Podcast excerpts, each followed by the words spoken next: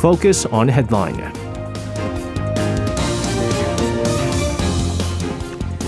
All right, let's take a look at what major issues are making the headlines here on a Focus on Headline. For this, joining us in the studio, we have our reporters Che Jihee and Park Seoone. Guys, welcome back. Good evening. And Jihee, welcome back. It's a rough week for you, I guess. Yes, very strenuous. Yes. Are you feeling okay now? Yes, I'm feeling a lot better. All right.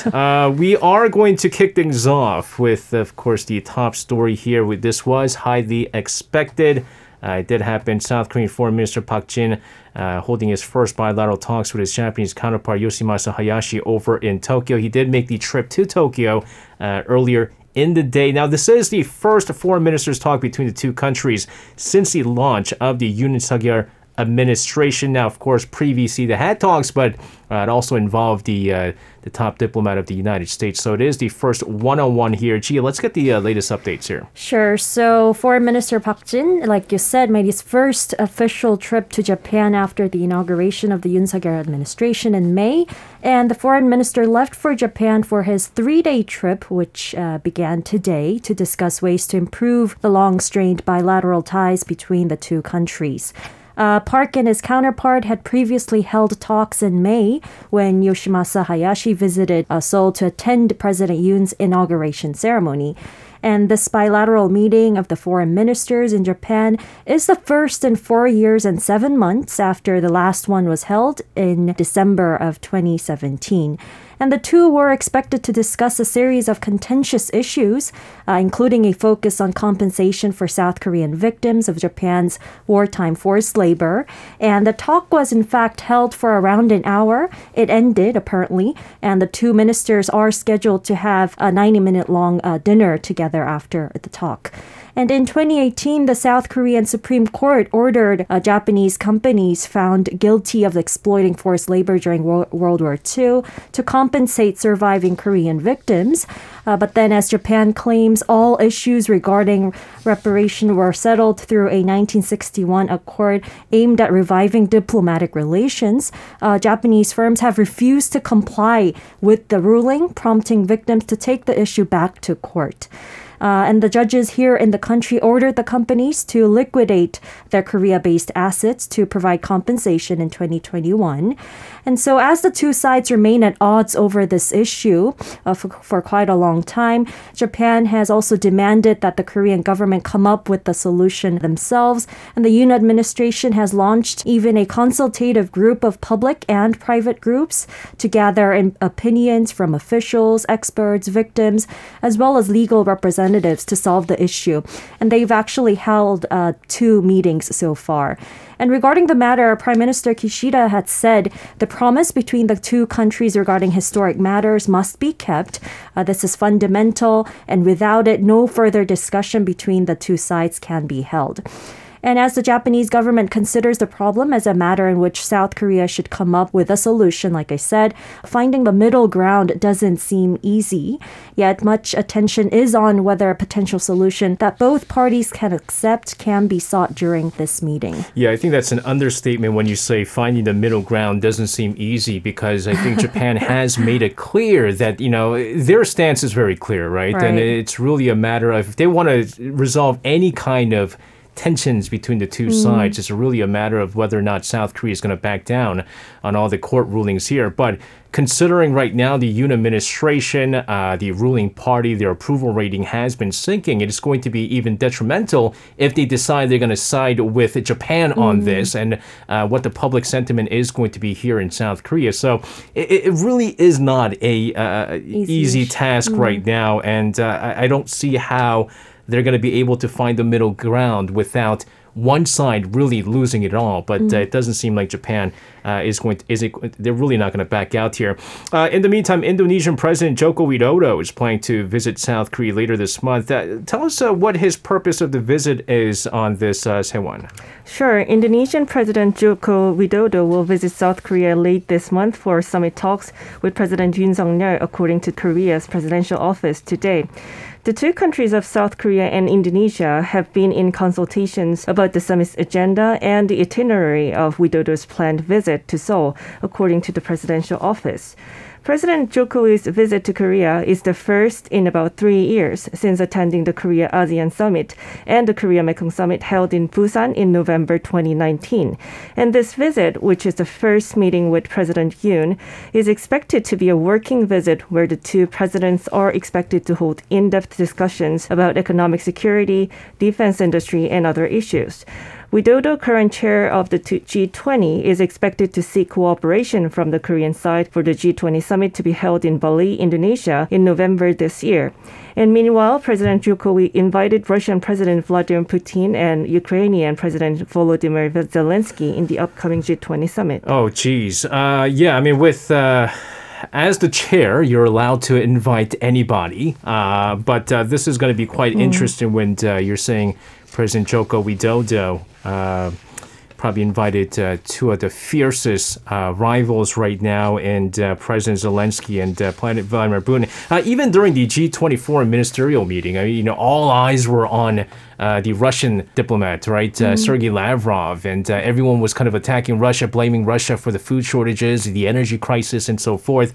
What's going to happen? Still about 4 months away. Hope that things could pan out for the better over in Ukraine throughout that time. We're going to talk about some Korea-U.S. relations-related news here. Defense chiefs of South Korea and the United States having agreed to hold talks over in Washington next week. This is twice that meeting since their first talk during the Shangri-La Dialogue in Singapore last month. It is quite rare for the two officials to meet very frequently like this, especially when you're talking about in a span of about a month here. So what are they expecting to cover this time in their talks? Yeah, as you mentioned, it is very rare that the two officials meet two times in a row within a short period of 2 months or 1 month.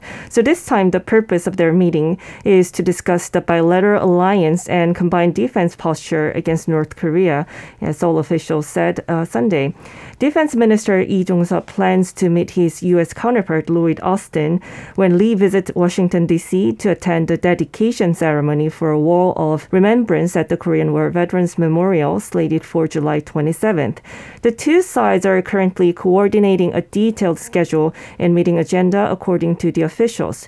Well, as I mentioned, it will be their second in-person discussions in about a month following their meeting held on the sidelines of a security forum in Singapore. And one official from the military said the series of talks is the process of advancing the talks exchanged in Singapore. The defense chiefs are expected to discuss how to strengthen their combined defense posture, extended deterrence against North Korea's growing missile and nuclear threats. For example, last week, South Korea and the United States conducted their first combined air drills involving F-35A stealth fighters amid concerns over Pyongyang's preparation for its seventh nuclear test or other provocative actions. The allies are also considering the resumption of combined field training during their regular military exercise set for next month, according to the informed sources. Yeah, there was a number of reasons for why the two allies kind of held back on their joint military exercises. Number one, the COVID-19 pandemic, right? And so that kind of held things back. And also during the previous Moon administration, there were kind of trying not to upset North Korea too much with these joint military drills, which again, and North Korea continues to call them, something that's invasive in nature. Offensive in nature, although South Korea and the United States always say that it's defensive in nature. So we'll see how North Korea is going to they're going to respond to all this. Speaking of which, the two allies having conducted a joint military exercise in the South Korean army assigned U.S. troops to combat teams under its command for the first time here. Jihee, let's get the details of this. Sure. So according to the Korean Army, the joint training exercise took place from the 15th to 18th, which was last Friday through Monday, involving two brigades engaging in simulated combat against each other at the Army's Korea Combat Training Center, or KCTC, in Inje County of Gangwon Province. Now, the drills involved 4,300 South Korean troops from the 51st Brigade of the 12th Division and the 81st Brigade of the 28th Division, as well as 300 U.S. troops from the 1st Armored Brigade. The 300 U.S. troops from the 1st Armored Brigade had completed their combat training back in the National Training Center in California before being deployed to the ROK U.S. Combined Division. And the main purpose of the recent joint military exercise, they say, was to allow as many divisions as possible to experience taking part in the KCTC exercise. And the observatory control officers who are in charge of controlling the exercise situation itself were formed of those who had high English communication skills, obviously, so that they can hold a more seamless joint exercise. And as the exercise was held under harsh weather conditions with the scorching heat and continued monsoon season, some 90 safety control officers were also organized to ensure the safety of the combat soldiers.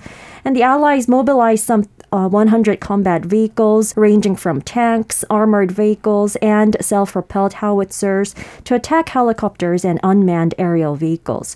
And the lethal components on various U.S. weapons and other combat equipment were interchanged with South Korea's multiple integrated laser engagement systems as well to enable scientific analyses of incoming training data. Which, by the way, this kind of reminds me, I know this is sort of related. I mean, what happened to all the talks about South Korea taking over the OPCON, right? The command, the Operational War Command there. That discussion has been kind of deaded for quite a bit, right? I mean, there was talks that it's just going to be the transfer of the OPCON since the previous Trump administration, but no talks of that anymore. In the meantime, South Korea's National Assembly's Defense Committee has approved today on the secondary project bill to purchase more F-35 fighter jets. What's the background for the decision here, Se-won? Yes, the decision to procure more F-35 fighter jets was made to replace aging fighter jets of the Air Force as part of its FX project. The FX project comprises of the government's preemptive strike strategy, Kill Chain, meant to counter North Korean nuclear and missile threats. Pundits say that it is practically the F-35A model that can satisfy such conditions with its stealth function. The Navy has been insisting on purchasing the F-35B, which can take off and land vertically and can be mounted on light aircraft carriers. However, at the beginning of this year, accidents continued due to the F-5, an old fighter jet of the Air Force, to lead to the decision to purchase F-35A fighter jets. The late squadron leader, Sim Tong Min, was killed in the crash of a 36-year-old F-5E in January, and the aging of the Air Force fighter has received much attention since then. And it is expected that about 20 more F-35As will be introduced as part of this next-generation fighter project. With this, in addition to the 40 F-35A already in use by the military, a total of about 60 F-35A is expected to be secured. There you have it. Of course, it is not just the fighter jets that are being introduced to strengthen monitoring the North Korean nuclear threat. According to the military, on the 17th, that's Sunday, the Ministry of National Defense recently decided to introduce additional airborne early warning and control aircrafts. So what's this about? Yeah, that's correct. 4 additional Boeing E-7A PSI aircraft, or the Airborne Early Warning and Control, or AEWNC of the Air Force, called the Command Post in the Sky, will be introduced. Previously, 2 additional aircraft were planned to be introduced by 2027, according to the basic strategy for the second AEWNC project. The Defense Acquisition Program and Administration plans to carry out the project in earnest as soon as possible. The verification of the project feasibility study is completed. Since the Air Force currently operates 4 E-737 Peace Eye AEWNC aircrafts, the introduction of 4 additional aircrafts will bring the number to 8. The air controller is also called an air early warning and controller because it monitors and detects targets such as missiles and aircraft of the enemy, such as North Korea, and commands and controls allies. At the time of the resolution of the 2022 Beijing Strategy Plan for AEWNC, the DAPA stated, increased threats from neighboring countries, guarantee of additional mission conditions due to the expansion of the Korean Air Force Defense Identification Zone, or KADIZ, and the minimization of the monitoring gap as reasons for securing additional air controllers. I have to say, there's been a lot of talks. All the reports that you guys have been covering is based on military, which doesn't show or hint that really a North Korean nuclear weapons test is imminent. We've been kind of talking about this for months now. Fortunately, it hasn't happened, but as all many pundits say, it's inevitable that it's bound to happen. It's a matter of when, not if. I guess if they're going to be doing this. Let's talk about something quite interesting here. The Yoon administration and the ruling People Power Party having met over the weekend to come up with some tangible measures to address the public debt burden amid the rising inflation and interest rates, right? And the big thing is if you raise the key interest rates, it's supposed to suppress inflation. We haven't seen any of that. So not only do you have rising consumer prices, you also have a lot of the interest rates going up. And with so many people buying houses during the pandemic, where's all that debt, right? The meeting also dealt with issues related to the necessary push for a currency swap channel with the United States, which is like to be discussed when, of course, U.S. Treasury Secretary Janet Yellen visits Seoul this week. So, Chi, let's get more on this. Sure. So, as the central bank's recent sharp rate hikes have resulted in a spike in the interest payment burden on the public, who have, like you said, bought homes with borrowed money. The government and the ruling party on Sunday held a policy consultation meeting as part of efforts to ease the public's financial burden. Now, a decision to allow low-priced homeowners to replace their floating rate-based borrowing with fixed ones was made as a result. And the government also said a currency swap channel with the U.S. may serve as a brake that could forestall a further decline in the Korean currency's value. Now, South Korea and the U.S. had maintained a $60 billion U.S. dollar currency swap deal under which Seoul could borrow dollars in exchange for its local currency. But then the temporary deal expired at the end of last year as scheduled amid relatively stabilized market conditions. But then, as we all know, the South Korean won lost much ground since the start of this year on rising concerns over a global recession and mounting aversion to risky assets and the need for the reopening of the swap channel to stabilize the local financial market once again has been raised. And as U.S. Treasury Secretary Janet Yellen will visit Seoul this week and meet with key financial and economic figures, speculations have arisen that the two sides could discuss the reopening of a currency swap line. And last week, BOK Governor Lee Chang-yong told reporters Yellen will likely hold discussions with South Korean officials on various measures for foreign exchange market stabilization. And he expressed hopes that relevant talks could take place when she meets Finance Minister Chu Kyung-ho this week. So this is quite interesting, right? Like, I don't know if any of you guys have bought houses recently. Gee, maybe you're planning to because you were kind of talking about that last time. But like interest rates, that's a big thing, right? You were kind of hoping for the housing prices to dip go down. And that's exactly what we're seeing right now. Actually, a lot of the houses are going down, and I've called it before. It's not going to be any of the administration. Like the Moon administration can't control that, the previous Moon administration.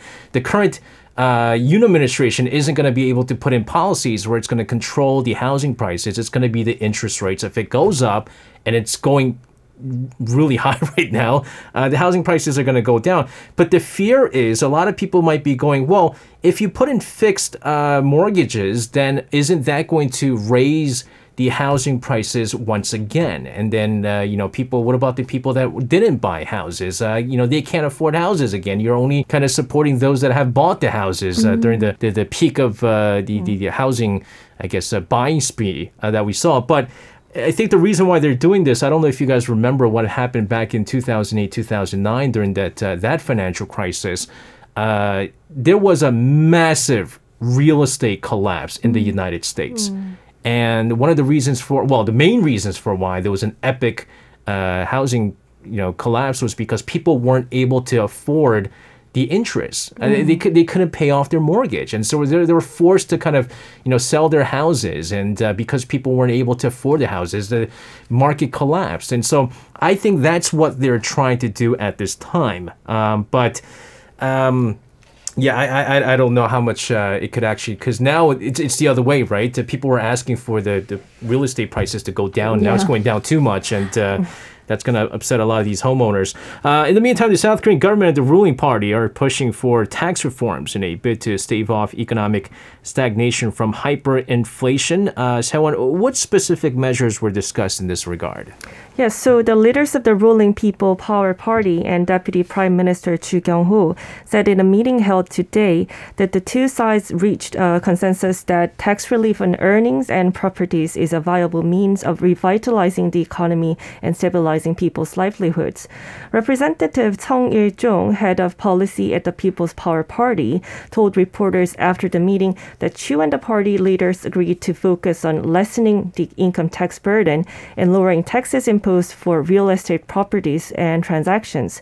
Song said his party strongly demanded the government proactively review relieving the tax burden on the working and middle class, adding that lowering the income tax would be the most helpful measures for South Koreans hit by faster than expected inflation. According to Statistics Korea, the country's consumer prices rose 6% last month from a year earlier. The figure is the sharpest inflation recorded since November 1998 during the Asian financial crisis.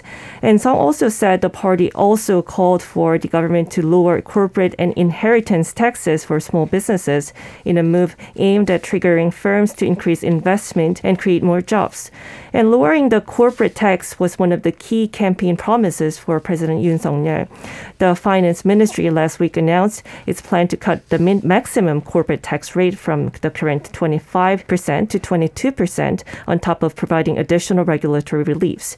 Song said negotiators also discussed adjusting categories for corporate tax rates, but it is believed the final measures are likely to be smaller as corporate tax accounts for 25% of the government's tax revenue. Yeah, again, quite interesting because it they're basically bringing it back to what it was, pre-Moon administration. Mm-hmm. The Moon administration raised it to 25, and then now they're cutting it back to 22, which was what it was before. And so, some of the corporations are saying, well, it's not enough. You're just kind of bringing it back to what it was before. We need more help, especially during the pandemic era. It's hitting us hard too. But what a lot of people, by the way, this is interesting. We brought this up. Real estate taxes. Mm-hmm. I just got my first half real estate tax coming at the mail today. So, a lot of people are going to be talking about this in the next few. And then you have the second half taxes, which is, by the way, next month. They give you month after month. But what was discussed on the front when it comes to real estate taxes? Yeah, so the negotiators were on the same page of returning the real estate tax system to where it was before the Moon Jae-in administration. So Yoon had repeatedly vowed during his presidential campaign to essentially remove all real estate regulations implemented by the Moon government. Song said today that discussion entailed easing the taxation level for single homeowners, so their tax rate is at this level. It was before housing prices skyrocketed in 2020. Chu and the People Power Party discussed providing tax relief for meal transactions of regular wage earners as a means to boost consumption. Song said, adding that members were contemplating the reduction of taxation on pension funds as well. And almost every economic indicator has pointed to South Korea facing risks of stagflation, a mix of slowing economic growth and high inflation, as is the case for most economies facing fast inflation and major economic troubles stemming from Russia's invasion of Ukraine and coronavirus concerns or fallout. The Finance Ministry is scheduled to officially announce what tax reforms it will look to pursue on the 21st. They will be the first tax reform measures to be announced under the Yoon administration that kicked off in May. Yeah, I've been hearing a lot of stories of people because, when you buy a house, you're all happy, right? And you forget you have to pay taxes. And I just recently read an article where someone basically just took out all the loan that they can, bought an apartment for $2.3 million. He had about $700,000 in cash. Oh. I think that's too much. I don't think you can afford to really buy that. And it turns out he owes about, he said something like a couple of like $20,000 in taxes is what he owes or something like that. And so now he does, you know, he's already took out so much loans, and then the housing price, you know, he bought it for 2.3 mil. Now it's at 2 mil. Now it's panicking. So this is the big concern now. I mean, it's, I think, what a lot of people kind of wish for, right? The real estate prices to go down. But what about the homeowners? Let's move on to a different issue right now. Unfortunately, really, it doesn't seem like there's any end in sight for the ongoing war in Ukraine right now. Ukrainian military officials said Russia is preparing for the next stage in its offensive in Ukraine after Moscow said its forces would step up military operation in all operational areas.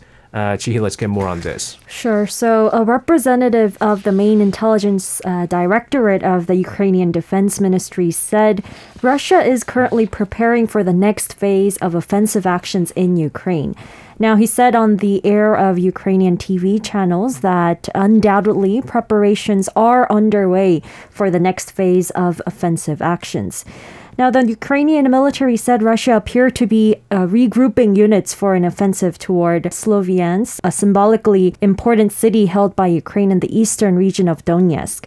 Now, the British Defense Ministry said on Sunday that Russia was also reinforcing defenses across areas it occupies in southern Ukraine after pressure from Ukrainian forces and pledges from Ukrainian leaders to drive Russia out. Now, as Western deliveries of long-range arms begin to help Ukraine on the battlefield, Russian rockets and missiles have pounded cities in strikes, killing dozens in recent days as well. Now, Ukraine says at least 40 people have been killed in the Russian shelling of urban areas since last Thursday. And to the south, more than 50 Russian Grad rockets pounded the city of Nikopol on the Dnipro River, killing 2 people as well, at least. And Ukrainian President Volodymyr Zelensky said Russia had used more than 3,000 cruise missiles to date. And it was impossible to really count the number of artillery and other strikes so far. Yeah, and of course, Russia continues to say that they're not targeting the civilians, right? They're targeting key military facilities. The last time I checked, kindergartens and shopping malls are not key military facilities here. Again, because of this, concerns growing that the energy crisis triggered by the Ukraine war will hit the global economy even further. Let's face it, it's already hit, right? Obviously, this is another terrible news on the economic outlook, which already very gloomy due to the U.S. interest rate hike, China's zero-COVID policy. That's also really stalling a lot of things. Big question now is the Russian gas supply likely to continue here, the issue over that, and how is this going to affect the Korean economy? Saewon, you have more on this. Well, as you mentioned, recently in Europe, major attention has been paid to whether Russia will reopen its gas pipeline to Germany. So to give you some more background, on the 11th local time, Russian state-owned Gazprom stopped supplying the gas pipe through Nord Stream 1 for maintenance and repair. The scheduled maintenance and repair period ends on the 21st. So at this point, the key is whether Gazprom will resume supply as promised. It is expected that the decision will be made around 22nd as to whether Russia, which has shut off the gas pipeline to Germany, will continue to stop providing gas for a long time. So in the overseas economy focus published on the 17th by the Bank of Korea, it said if Russia's gas supply is completely stopped, a recession in the euro area is expected to become a reality. And the report mentioned a possibility of a tail risk, which refers to a risk that is unlikely to occur, but once it does, has a significant impact. So if the supply disruptions continues, it will deal a huge blow on the European economy. And in the manufacturing field, it will affect production, and the inflationary pressures are likely to increase. And with the reduction in supply from Russia late last month, a signal for crisis has already surged in the market. Last month, natural gas prices rose by 20% from the previous month as the demand for alternatives increased. Coal prices continue to rise. So Europe is paying particular attention to the German economy. Obviously, this is because if the German economy, which accounts for a large portion of the Eurozone, suffers difficulties, downward pressure will increase across the Europe as well. Germany, hit by soaring energy prices, poses its first trade deficit since unification in May. And it is also hard to expect the rebound of the Chinese economy as well, with its negative economic outlook and due to sluggish property market and not enough room for the economic support from the government through monetary and fiscal policies. And the United States is also expected to experience negative economic growth in the latter half of the year. So South Korea, of course, is expected to be affected from these major looming economic perspectives. Specifically, the economic recession due to the natural gas crisis will deal a huge blow on the European economy and will have a ripple effect on Korea's export as well. Yeah, I mean, right now, I can't find any country in the world where it's not going to be affected by all this. Mm-hmm. I don't know, maybe some island nation somewhere in the Pacific where they're isolated, they're not impacted by this. But, I mean, all the major economies certainly impacted by this. Let's talk about, speaking of this, the impacts of the prolonged war over in Ukraine. I mean, there's a number of things, a number of sectors, a number of areas that it's really going to negatively affect. Chi, let's start off with you. And I guess the big thing with this is, I mean, the civilian aspect, right? And all the people, all the innocent lives that are being lost here. Exactly. Yeah, that's the first thing that I wanted to mention. Well, we're seeing civilians continuously being killed, and the number of casualties, we don't even know what the exact number is. And the thing is, people are, I feel like, being desensitized because it's been prolonging for over almost 5 months now. Yeah. Yes, and all the sanctions causing economic impact, like you said, on every country, really. And this really makes me once again realize how globally interconnected we all were, because this is impacting every country, really. And it's also causing the energy crisis and economic recession. And not many people have seen a full recovery from the COVID-19 yet as well. The local economy here in South Korea, for example, they were trying to recover from the COVID-19 pandemic, but then that's when the war broke out. Yeah. Yes. And we're really seeing the worst ever kind of period in history, really, in the modern times. And we're also seeing psychological impacts as well. People, I'm sure, and countries are really fatigued by this. And there's cumulative fatigue that's going to be affecting all of us, really. Like, I feel like the world is really gloomy and dark, and it is really affecting myself as well in many different ways. Yeah, so there are so many different impacts that are caused by this prolonged war. Yeah. Yeah, I mean, think about it in this perspective. You make a very good point, and all of us who kind of cover news on a daily basis, and we have to read about this, we have to talk about this, we have to write about this, and some of our listeners might be kind of wondering, why does SJ get so excited when he talks about like food stuff and music stuff? And it's because it's an escape, right? Yeah. It's an escape from all the other things that we talk about here. And I know, high inflation, the gas price is ridiculous, the interest rates are ridiculous. And then, but it kind of makes you think, like, but what about the people in Ukraine, right? Like, there's people dying, innocent lives dying. And so what we have, unfortunately, is, the result of the Ukraine war. But, I mean, at least it's not like what the Ukrainians are going through right now. There's that. And, I mean, it's really, really upsetting to see all the innocent people die in Ukraine. Sehwan, of course, we talked about the civilian aspect over in Ukraine, but I mean, economically, the food shortages. I mean, there's a number of crises going on because of this prolonged war. Yeah, sure. So before, my friend said who is moving to Germany, she said she has to buy some sunflower oil from Korea. And that's when I realized that this whole crisis, the Russia-Ukraine war, really affects the food crisis. Yeah. And after that, I read some articles. And Russia and Ukraine export nearly a third of the world's wheat and barley and more than 70% of its sunflower oil. So if it's blocked, it takes a huge toll on the world's bread basket, and it's making food more expensive across the globe and threatening to worsen the shortages, hunger, and it even causes political instability in developing countries. And because also Russia is the top global fertilizer producer, all these export bans are really making the humanitarian crisis in developing countries. So the situation now is that typically 90% 6% of the wheat and other grain from Ukraine fields are shipped to the world market by sea, but now it's blocked by Russia on the Black Sea coast. And Ukraine's Deputy Agriculture Minister asked the European Union lawmakers for helping exporting more grain, including expanding the use of Romanian port on the Black Sea, cutting the red tape for freight crossing at the Polish border. But that doesn't mean food is even farther from those that need it, because they have to go all the way around Europe to come back into the Mediterranean. So it has added an incredible amount of cost to Ukrainian grain. But Russia says that Western sanctions on its banking and shipping industries is making the things worse. But the Ukraine says that Russia's shelling agricultural infrastructure, burning fields, stealing grain, and trying to sell it to Syria after Lebanon and Egypt refused to buy it, making things all worse. But Russia keeps saying that exports can resume once Ukraine removes mines in the Black Sea, and arriving ships can be checked for weapons. So there are different stories from both sides.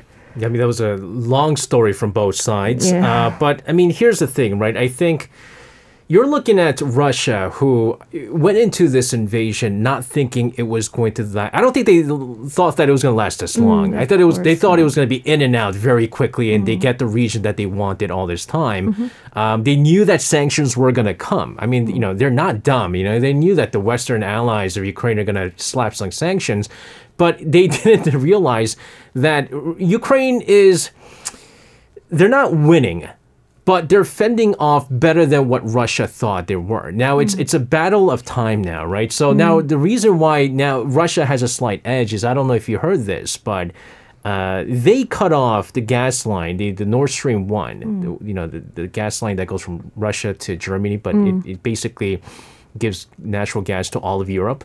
They cited basically repair is what they said. Normally it takes about 10 days, but now the European EU is saying that this is going to last a long time. They're going to start making excuses and just completely cut gas. Yeah. What happens during the winter time when the Europeans really need that natural gas, right? And so I think now Russia is going, you know, we're going to choke them out. You know, we have this gas. I mean, that's kind of been like their biggest leverage out of all this. And so it's a matter of time who's going to falter first. Either way, no one wins in this case. Exactly. Really, no one wins. Speaking of cooking oil, Don Pack said, I bought some cooking oil today. It was about 10,001 for cooking oil. Yeah. Mike, you know all those cooking oil that people give out during Chuseok? Yeah, that so precious. That no one likes? You know, I used to take all that stuff because people didn't like it. I'm rich. Yeah. I'm cooking oil rich. That's what it is. Guys, thank you very much. There was so much coverage on this. Thank you very much for your report, your insights on these issues. Please stay safe, and we'll see you guys again. See you again. You can listen to Korea Now with me, SJ Lee, by downloading the Arirang Radio application, or tune in online by visiting www.arirangradio.com. So make sure you tune in Mondays through Fridays, 6 p.m. to 8 p.m. Korea time.